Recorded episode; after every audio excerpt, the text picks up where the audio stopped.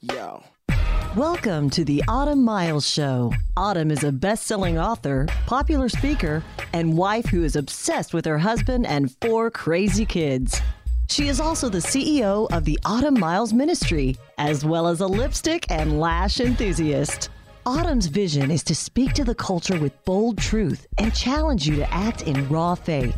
Here's Autumn Miles. Hey guys, this is Autumn with the Autumn Miles Show. How are y'all doing out there today? My guest today, I'm I'm I just talked to her for like five minutes before air, which is kind of bad because we kind of said a really a lot of really funny, cool stuff before we even went on air. But we're but so funny. We're so we're so funny, right? But I want to introduce to you my gosh today. She has written a couple of books. She is a pastor in Brooklyn, which I just think is way too cool for school over here. She's way cooler than I am, y'all. But she, I don't know about that. She has hmm. written a book that I love, and I want to talk to her about. Welcome to my show today, Andi Andrew. Andrew. it's Andrew, Andrew. right? I know, singular. No, it's very confusing, but I just go with it. If people call me Andy Andrews, I'm like, yeah, sure. Yep. It's, kind of like Julie Andrews. You like add that S on the name. You wouldn't confuse everyone, but how funny is it that I my full name is Andrea and I married a man with the last name Andrews. So there you go. I think that's you know, my, so cute. I love yeah, it. I love it. Okay. so okay, so we I had you on the show because um you you wrote this book in 20 in, it came out in october so it's been out for like yeah. a, a, second um yeah. but i know why my production team booked you because i talk about fake faith all the time yeah. on our show. You? We t- yes, oh, our tagline is bold truth, raw faith, and the opposite to me of raw faith is this pack patched up version of faith that yeah. we call faith but it's not it's so fake we're controlling what we're doing so yeah. i know when they when i was like oh what is she talking about fake or false and then i got into your book to see what it was about i was like oh my gosh she's like She's like, you're like a part of me. I feel like you're Aww. a part of me. So this is great. Friends, friends already. Friends already. friends already. So talk to me about this book, Fake or Follower, yeah. and your heart behind it, and yeah. why'd you write it, and all that good stuff. Well, there's a few different reasons. I mean, so I mean, I've been following Jesus for about 20 years, and for me, it was like a radical conversion when I gave my life to Jesus. I grew up in a very controlling cult-like environment, so it was very void of mm. Jesus. So when I met him, like the gospel was genuinely good news to me. Like I was just like, I I had never felt like that before. But fast forward 20 years on, pastoring in Brooklyn, tired and weary um, you know what I mean? Like frustrated yeah. with people that say one thing and do another. And then social media doesn't do us any favors because we're watching people just explicitly live their lives and then say they follow Jesus. And I'm dying on the inside going, are we losing our witness? Because there is like the extreme swings that we have in the church from grace to truth when I'm like, why can't we pair truth and love? So there's all of this like emotional things going on around me. And then um, my, my mother-in-law, there's two things that happened that really were the kind of like the crescendo, if you will, that caused me to just put pen to paper and start writing this book was just all the wrestles that I was personally having with myself about what, why am I not seeing the gospel outworked in a way where my neighbor is getting saved, where there is transformation, where people are getting healed? How come has this just become a rote religion for me, where I'm just showing up and doing my thing? Or is this is the gospel in the deepest seeping in the deepest parts of my soul and oozing out everywhere? And i i had a wake up call. I was like I don't, i'm not sure how i'm doing first of all. Am i faking this? There's a lot of areas of my life i could look at. But then we were faced with um with you know our mortality when it was the first of my husband and i's parents to um basically have a death sentence placed over them. And we were mm. believing for a miracle. She, my mother-in-law beautiful beautiful amazing woman got diagnosed with an inoperable brain tumor. Oh. And yeah, it was horrendous. Mm. So we walked through that together, but she went very quickly. And and um and I remember sitting there. She loved Jesus, and um, but I remember sitting there, and it was like the Spirit of God said to me, "Hey, Andi, if you were to go in a year's time to leave this earth, you knew that you were leaving in a year. What letter would you write to your children? Mm. What letter would you write to your church?" And really, that's what this this this book became. It became a love letter to the church for us to ask ourselves some hard questions, like, are we faking this in our Western Christianity, mm. where we mm. have looked for ease to mean that we are following Jesus or we're doing something right? And like, ease was never the goal. Um, that but but the manifestation of the kingdom of heaven and Jesus working in and through our lives was always what he came for. He came for a revolution in our hearts, not mm. that everything would fit together and look perfect all the time. And so that was a huge part. And it was the other was like this uh, crazy moment where I had just finished speaking and a woman came up to me. This was a big tipping point for me. And honestly, people are getting healed. Like there was crazy stuff happening, and this woman walks up to me and goes, "Well, aren't you just so cute and entertaining?" And I was like, "I'm sorry, what? What? You called me inter? yes, I nearly, I nearly. Oh like, no, cut she her head off. I was like, you know those moments, Autumn, where you're like trying to hold it together, and you're like, I'm trying to not hurt you right now, oh, but it, it, actually caused me to look at myself and go, okay, we need to face ourselves in the entertainment culture that we have put into the church. Wow. That we have the consumer mentality that, and I had a crazy dream that night, which I mean, I can go into it if you want me to, but um, that that was where God really spoke to me about taking the next generation into some of the the deepest, darkest places, but showing them that Jesus works. I think the greatest thing I can do for my children is yeah, maybe it's sitting down and doing a devotional. Maybe it's all of these things, but maybe what it is is letting them watch mm. Jesus Christ actually work in my life. Mm. And so I think that's why that's what this book is about. It's a it's a conf- confronting book. Girl, you're speaking but, my language. I mean, that's yeah. what we talk about on the show. I, I, I, talk a lot about biblical illiteracy. Like, you know, we just, mm. we, people don't read the Bible anymore. We, we no, a, really don't. A lot of people are faking it. And then uh, I have a book coming out in July called Gangster Prayer, um, talking about yeah. prayer and how prayer is the answer that coupled yes. with the gospel of Jesus Christ. So you are you're speaking my language. I want to go back to your mother-in-law yeah. for a second. Yeah. Um, I had a, and our audience knows I've talked about this uh, uh, several mm-hmm. times. She actually was one of um, the producers on the show. Um, yeah. One of my team members um, got diagnosed with glioblastoma in 20, what, 2016. Um, perfectly healthy, 20 years, 23 years old died no. two months later. No. And no. it was like what you're talking about. One of those moments where, you know, you're believing, you're sitting there with her, you, be- yeah. of course, but it forces you to face, uh, you, mm. uh, even as a minister of the gospel for pff, a, a, long time now, yeah. it forces you to face what are you saying?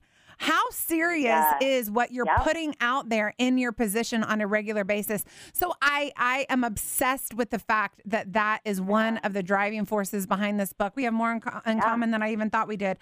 Um, so talk to me about this faking faith. I want to have a dialogue about this. Yeah. Um, what have you seen and what, what does the book um, say about it? Because, like, this faith thing is no joke. If God says yeah. we have the power, first of all, without faith, it is impossible. It's impossible to please Him. Yeah. So, if we yeah. have the power to do that, why are we going around faking it? What are you hearing and what does this book talk about?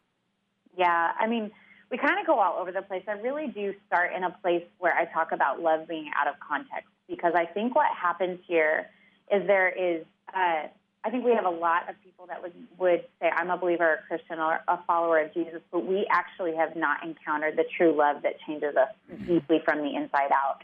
And love is often used out of context, whether we're, you know, whether that's like love wins, hashtag love is love, or yeah. that is like, I, you know, and, you know, I love you has been manipulated totally. against us at times as well. So when we don't understand love and that God is love and that love means sacrifice and He died for us, and then therefore we receive that, we're baptized in this amazing love, but then we go and live likewise laying down our lives. I mean, marriage, think about it for us. Like, oh man, excited to get married. Then I get married. And I'm like, this is just a refiner's fire to make me more like Christ. Who knew? Then, right. So, you know, so I think about I think about what genuine love is and how genuine love changes us. It's sacrificial, and I kind of start there because I think the whole the whole premise of a lot of our faking is that we don't understand how deeply loved we are, and therefore we don't even know how to give that away. How mm. can we love our neighbor if we don't even know who we are? Yeah. And so I, I talk about identity as well, and talk about the identity crisis that I believe our society faces at the moment. Again, especially Western Christianity, where we. Um, we tend to not know who we are. We are, again, we perform for love, not from it. We don't, it's, it's very hard to walk in your identity if you don't know you're loved and you don't know who you are. It's kind of like my husband does this thing with our youngest child where he says, Hey, Sam, what am I thinking? And it's over years my husband's done this, but Sam, my husband will just say, "Hey Sam," and Sam already knows the answer. It's "I love you." Mm. And so, so now even when Paul will go, "Hey Sam," he'll go, "I love you," and Paul's like, "No, I want you to clean up, but also I love you." but um, the context for that is Paul. We were having this discussion with our kids. The reason why he does that, so it's so deeply ingrained in them that when they make a mistake, when they make stupid choices, when they do the wrong thing, they actually come back home to love and understand that they're loved. And I think that's where we start to stake is like when we think we're doing the right thing or should be doing the right thing. And then we just live in a consumer culture too. I mean, I know I'm kind of hitting a few things, um, Yeah. you know, love and identity and culture. And I think what's really hard for me, especially pastoring, is how much we have consumers. Like, Mm. and if we don't teach people not only to feed themselves, although you're talking about the Word of God being biblically illiterate, it, it genuinely concerns me when people are talking about like their opinions and their feelings. And I'm like, look, I have opinions and feelings too, but if it's not rooted and grounded and anchored in the Word of God, like we can, we'll do whatever we want. There is no surrender. There is no holiness. There is no standard, and Yeah. God is our standard. And so I think that consumer culture goes, well, I'll take what I want when I want it, and if I don't like what you said, then I'm out of here. And I'm like, well, what about community? I Mhm. talk about all these things. Like I talk about I love it. Keep you going. know, oh, you know how like community is a buzzword as well. And I'm like, oh, I just like I love my community. I'm like, do you love your community even when someone confronts you? Do you have someone in your community that can speak truth and love to you?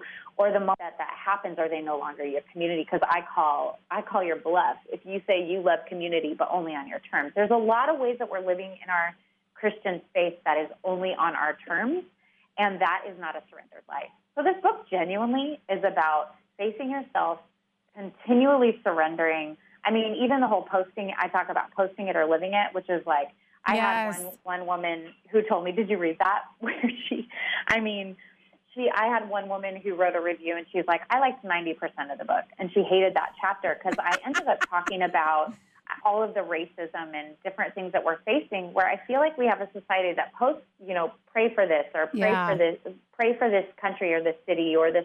I'm like, okay, that's all well and good. But these hard things that are erupting and coming to the surface are opportunities for the gospel. They're not a distraction from it. And I think people, we're, we're posting, we're like posting machines, but we forget to go and live and look at our neighbor Yeah. and walk with them and sit across the table from someone who's different from us and go, what's it actually like to walk a mile in your shoes? Because I wouldn't know. Yeah. And humbling ourselves to do that. So there's a lot of a lot of dialogue around a lot of those sorts of things. This is um so good. Fake or Follower is the book. My guest today is Andi Andrew without an S. Um, you That's can right. you can go pick her book up anywhere. But I I love this dialogue because I think uh, people. I mean, I, I know, like I said, I know why they booked you because I'm obsessed with this stuff. um, um, we first of all, you said a couple things that I I um I want to go back to because you said Sure. so Great. much. Um, the first one is I love community. I need community, but I only Mm-hmm. want community until you like d- d- just I only want community when you tell me you love me all the time or you love my shirt or you love my pants or you love my shoes or whatever.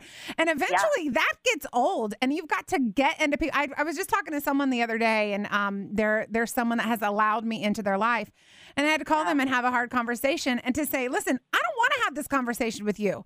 But what kind of a Yeah. leader would I be? What kind of a friend am I going to be if I see this in your life and I don't Yeah. say, "Hey, hey, what you doing here?" Like, come on, come Yeah, on.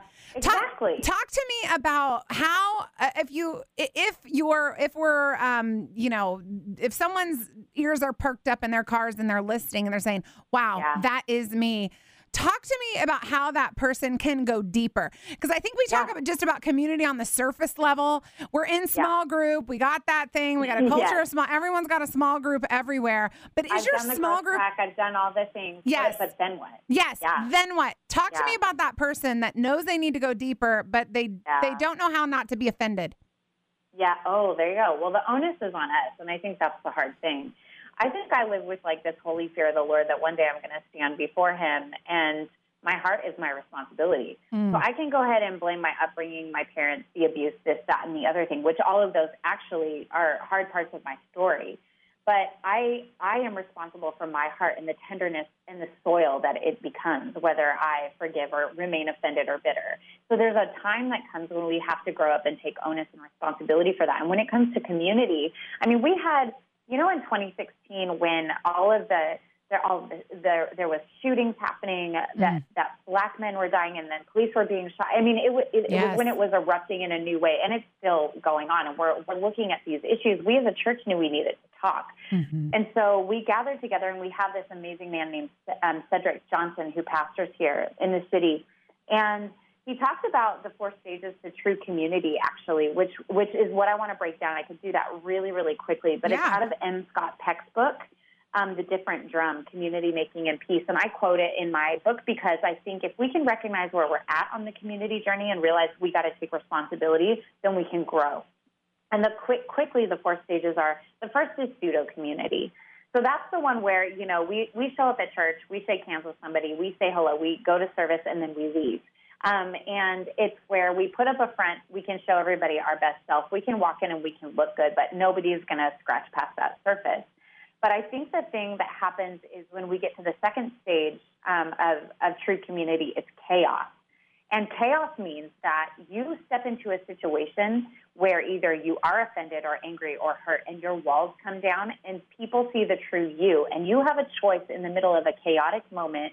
Do you run away and find another church or another community, or do you stay and walk it through? Because Yeah. chaos is not something that we want to embrace, but it's like when, when we, as the body of Christ, are walking through all the issues that we see right now, all of the things Yeah. that we're walking through as a people. Um, what are we going to do with that? Are we going to allow it to let our walls come down and go, God, what issues do I have where I need to maybe sit across the table with someone? Because then the third stage is the emptying of ourselves. Mm. We pour, we actually pour ourselves out where we come to the table for others, and it's not just about us. Now, look, if someone wants to hear my story, that's great, but I'm showing up for you. I'm here for you because I'm emptying my life out, and that's where we're more like Christ is when we can walk into a chaotic situation and we can pour ourselves out and be there for somebody else. And uh, obviously, the book goes a lot deeper into each of these, but then because the fourth stage is true community. And really, we understand that this is cyclical because new people are coming into community all the time, in and out of community. So you're walking that in and out and through with people. But I think if we can recognize the fake in us, the pseudo community in us, where we're like, I am not, because there's maybe pain in your past with the church or Yeah. with people and they're all fakers or they're this or that. It's, maybe they are, but start asking God for one person, one mm-hmm. person that will show up and be real in your life and not walk away. And you be that person too. Like just go, hey, I'm going to stick. Now, look, I'm not talking to unhealthy situations. Some of you Yeah. are in, like I said, I grew up in a cult, so that was an unhealthy situation. That's not what I'm talking about. I'm talking about in a healthy, imperfect church where you can learn how to thrive with people that are not going to run away when you're in mess. Uh, But you also pour yourself out and grow through that. Does that make sense? Yeah. And I think true Yeah. community really would sort of pave the way for stopping this consumerism that we see in church. Oh yeah. I mean, oh, yeah. it's re- it really could be the catalyst for it. I think our churches have done such a good way of preaching community to a level, but then Yeah. not breaking through that uncomfortable level. And I don't know about you, but you know, writing a book, doing a radio show, whatever, I'm always like, tell me what can I do better? What can I do? I, I love to learn. I love to grow.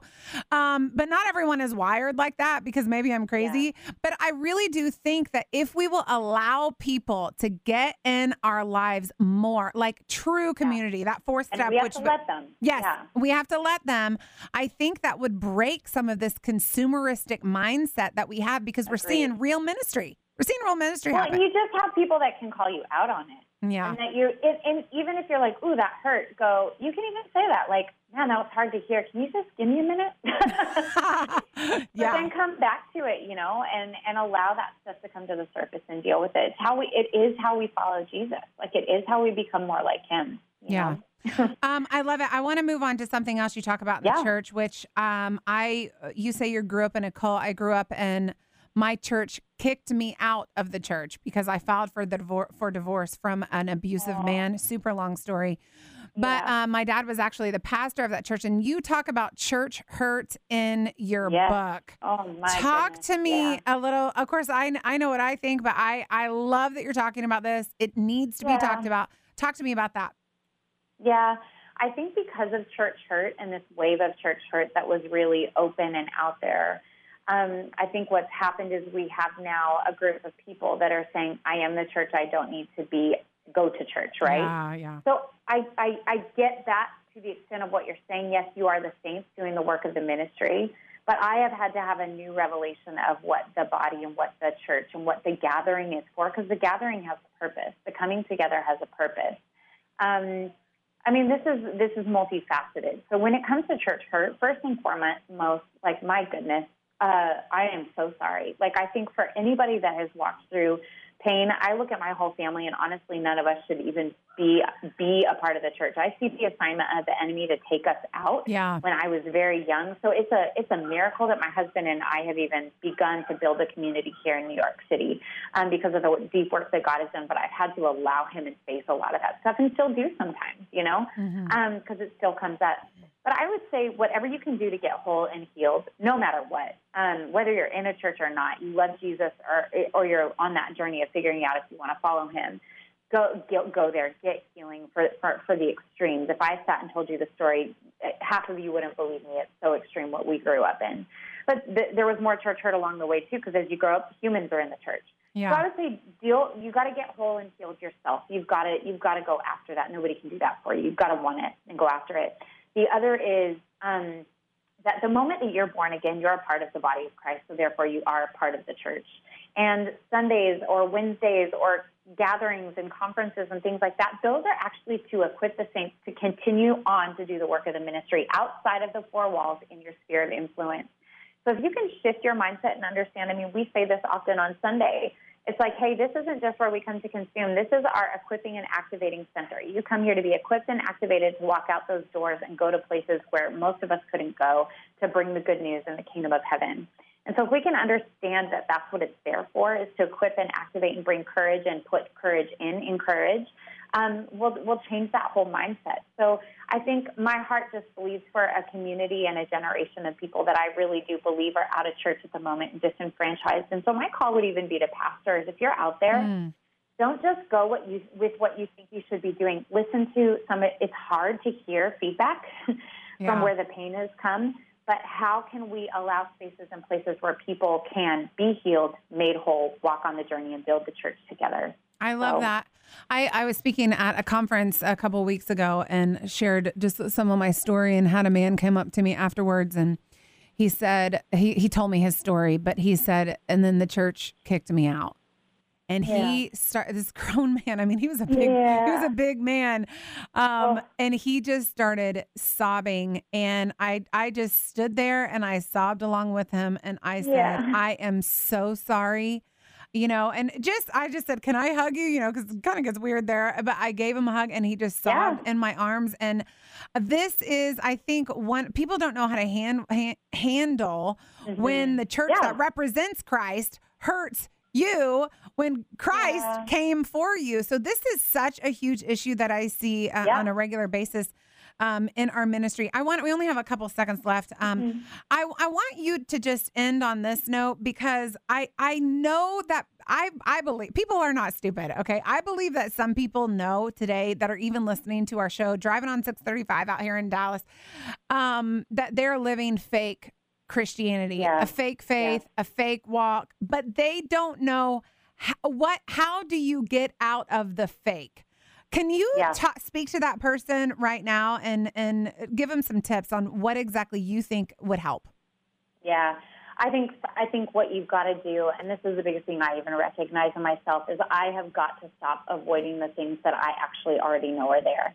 Mm. And I think the reason why we don't face the fake in ourselves is it means we usually have to do a deep soul work, or we have to face something, or we need to reconcile with someone, or we have to actually put our money where our mouth is, not our money, our life where our, yeah. where where our mouth is. You know, it's like, oh, I believe all of these things, but like let's let that be seen in our actual walk. And so I think the things of doing community, showing up, having a reconciliation conversation with someone, leaning in and having mountaintop experiences and taking time with Jesus and like not just you, you know what I mean? Like, yeah. I think we just have to be honest with ourselves. Yeah. That's how we we face the fake because we all get we all we all get into performance mentality. Even this last weekend, I went to speak somewhere and I realized what where did this whole thing of fear of man come up in me? Where I mm. started to feel like I need to do A, B, and C. And I was like, no, that's not how I operate. God, what is that? You know me. I don't want to get up there and fake it. Yeah. You know, so just constantly facing ourselves with Jesus, with this Holy Spirit, with the power of God um, right there with you. And doing it with other people is the most powerful thing you can do. It's a mess, but it's worth it. and I think this would be a good place to start. Uh, y'all, th- those that are listening, go pick up Andi's book, Fake or Follower. This might help you um, sort of reveal, maybe uncover some things that maybe you're like, I don't even know. Like like you just said, I don't even know why I'm de- I'm struggling with this. Where does this come from? Um, Yeah. This will help you. Go pick up her book um, out there. I love this conversation, Andi. Thank you so much for being on the show today. Autumn, thank you for having me. It's so good to get to know you. Thank you, and thank you for listening. You know you can catch me, your girl, right back here tomorrow, 3.30 on The Autumn Mile Show. The Autumn Miles Show is listener supported, and your donation to keep her on the air is much appreciated. To make a donation, visit autumnmiles.com. And if you make a donation of $100 or more, you'll receive an autographed copy of her book of the month. This program is underwritten by Merry Maids of Fort Worth. Your future starts now. Thanks for listening, and join us next time for the Autumn Miles Show on the Word 100.7 FM.